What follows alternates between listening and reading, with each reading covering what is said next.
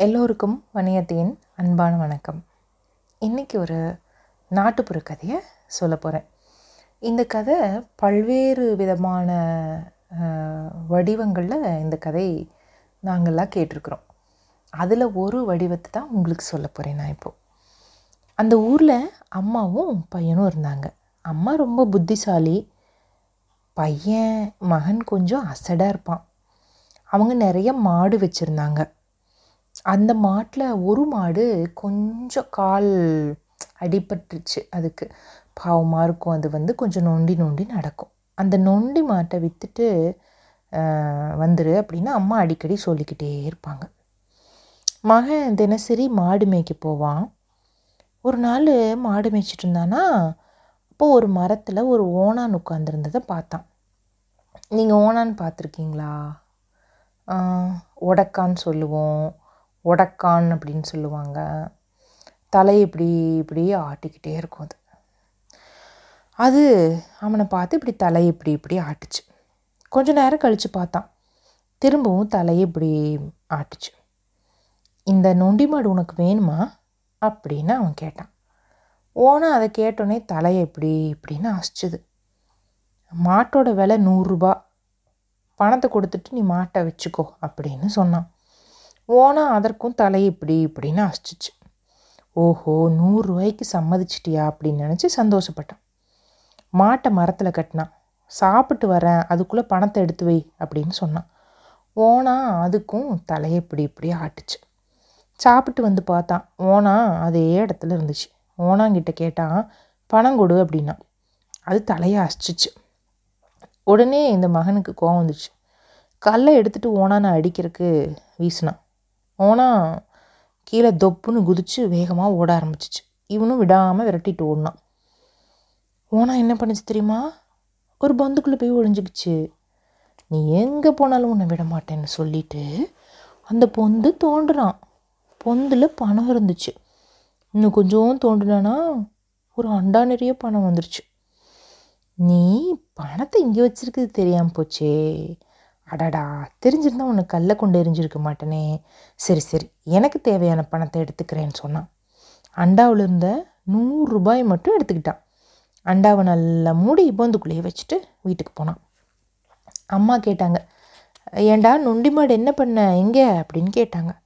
அந்த நொண்டி மாட்டை நூறுரூபாய்க்கு விற்றுட்டேம்மா நூறுரூபாய்க்கு யாரா வாங்கினாங்க அந்த மாட்டை? அப்படின்னு அம்மா நம்ப முடியாமல் கேட்டாங்க. காட்டில் ஒரு ஓனானுக்கு விற்றேன் அப்புறம் அம்மா எங்கேயே பணத்தை கொடுன்னு வாங்கி எண்ணி பார்த்தாங்க. நூறுரூபா இருந்துச்சு. ஓனா எங்கே இருக்குது அப்படின்னு கேட்டாங்க. அம்மாவை காட்டுக்கு அழைச்சிட்டு போனான் ஓனா இருந்த இடத்த காமிச்சான் அம்மாவும் மகனும் சேர்ந்து அந்த இடத்த தோண்டுனாங்க.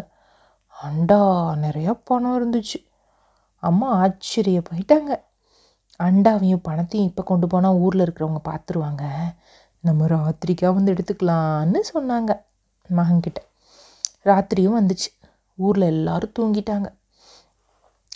அப்பா அம்மாவும் பையனும் காட்டுக்கு போனாங்க. அண்டாவையும் பணத்தையும் எடுத்துக்கிட்டு வீட்டுக்கு வந்தாங்க. யாருக்கிட்டையும் இதை பற்றி சொல்லாத அப்படின்னு அம்மா சொன்னாங்க. மகனும் சரி சரின்னு தலையாட்டினான். மகனை தூங்க சொல்லிட்டு அம்மா என்ன பண்ணாங்க தெரியுமா? பணியாரம் சுட ஆரம்பித்தாங்க உங்களுக்கெல்லாம் பணியாரம்னா பிடிக்கும் தானே? இந்த சுட்ட பணியாரங்களை அம்மா என்ன பண்ணாங்கன்னா வாசலில் அங்கங்கே போட்டு வச்சாங்க.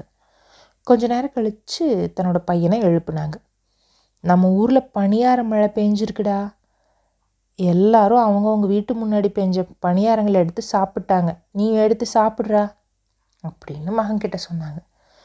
அவனே தூக்கத்தில் இருந்தானா? அப்படியே எந்திரிச்சு வாசலில் இருந்த பணியாரங்களெல்லாம் பொறுக்கி தின்னுட்டு மறுபடியும் போய் தூங்க போயிட்டான். காலையில் வழக்கம் போல் மாடு மேய்க்க போனான். ஒரு நாள் தன்னோட மாடு மேய்ச்சிட்டு இருக்கிற பையன்கிட்ட இந்த அண்டா பணம் பொக்கிஷ ரகசியத்தை சொல்லிட்டான். அம்மா சொல்லக்கூடாதுன்னு தான் சொல்லியிருந்தாங்க. ஆனாலும் அவன் சொல்லிட்டான் இந்த இடத்துல தாண்டா நானும் எங்கள் அம்மாவும் ஒரு அண்டா நிறைய பணம் எடுத்தோம் அப்படின்னு சொல்லிட்டான். மாடு மேய்க்கும் பையன் என்ன பண்ணான் ஊருக்குள்ளே போய் எல்லாத்துக்கிட்டே சொல்லிட்டான். இப்போ இந்த ரகசியம் ஊர் முழுக்க தெரிய ஆரம்பிச்சிருச்சு. தெரிஞ்சு தெரிஞ்சு கடைசியில் ராஜாக்கே தெரிய ஆரம்பிச்சிருச்சு. உடனே ராஜா என்ன சொன்னார்? கூட்டிகிட்டு வாங்க. அந்த அம்மாவையும் பையனையும் அப்படின்னு சொல்லிட்டார். கூட்டிகிட்டு வந்தாங்க. ராஜா விசாரித்தார் நீங்கள் ரெண்டு பேரும் ஒரு அண்டா நிறைய பணம் எடுத்தீங்களா? அதை ஏன் அரசாங்கத்தில் வந்து ஒப்படைக்கலை? தப்பு இல்லையா அது அப்படின்னு கேட்டாங்க. இல்லை இல்லை. நாங்கள் அண்டாவும் எடுக்கலை ராஜா. பணமும் எடுக்கலை. யாரோ எங்கள் மேலே வேணும்னே சொல்கிறாங்க ராஜா. அப்படின்னு அந்த அம்மா பாவம் போல் சொன்னாங்க. ராஜா நம்பவே இல்லை. உன் மொக மகன் சொல்லிட்டான். எல்லாருக்கும் தெரிஞ்சு போச்சு. உண்மையே சொல்லுன்னு ராஜா மிரட்டினாங்க. இல்லை இல்லை நீங்கள் வேணால் என் பையன்கிட்டயே கேட்டு பார்த்துக்கோங்க அப்படின்னு அந்த அம்மா உரு உறுதியாக சொன்னாங்க. சரி அந்த பையனை வர சொல்லிங்கன்னு சொல்லிட்டு அந்த பையன்கிட்ட கேட்டாங்க. நீயும் உன் அம்மாவும் அண்டாவில் பணம் எடுத்தீங்களா? அப்படின்னு ராஜா கேட்டார்.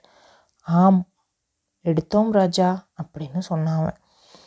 எந்த கிழமை எடுத்தீங்க? அப்படின்னு ராஜா கேட்டார். கிழமையெல்லாம் எனக்கு தெரியாது ராஜா.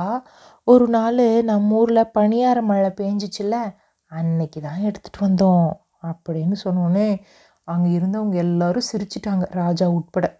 இவன் யாரா இவன்? பனியார மழையெல்லாம் பேஞ்சிச்சுன்னு உளறான் அப்படின்னு ராஜா சிரிச்சிட்டே கேட்டார். அப்போ தான் அம்மா சொன்னாங்க இவன் எப்பவும் இப்படி தான் ஏதாவது உளருவான் அப்படின்னோடனே பனியார மழையும் பெய்யல அண்டாவில் பணமும் எடுக்கலன்னு ராஜா தீர்ப்பு சொன்னார். அம்மாவோட திறமையில பணத்தை எடுத்த பணத்தை அவங்க தாராளமாக வச்சு செலவு பண்ண ஆரம்பித்தாங்களாம் அதோட இந்த நாட்டுப்புற கதை முடிஞ்சு போச்சான் இன்னும் நிறைய கதைகளோட பாடல்களோட வணியத்தை உங்களை சந்திக்கிறேன். அது வரைக்கும் நன்றி வணக்கம்.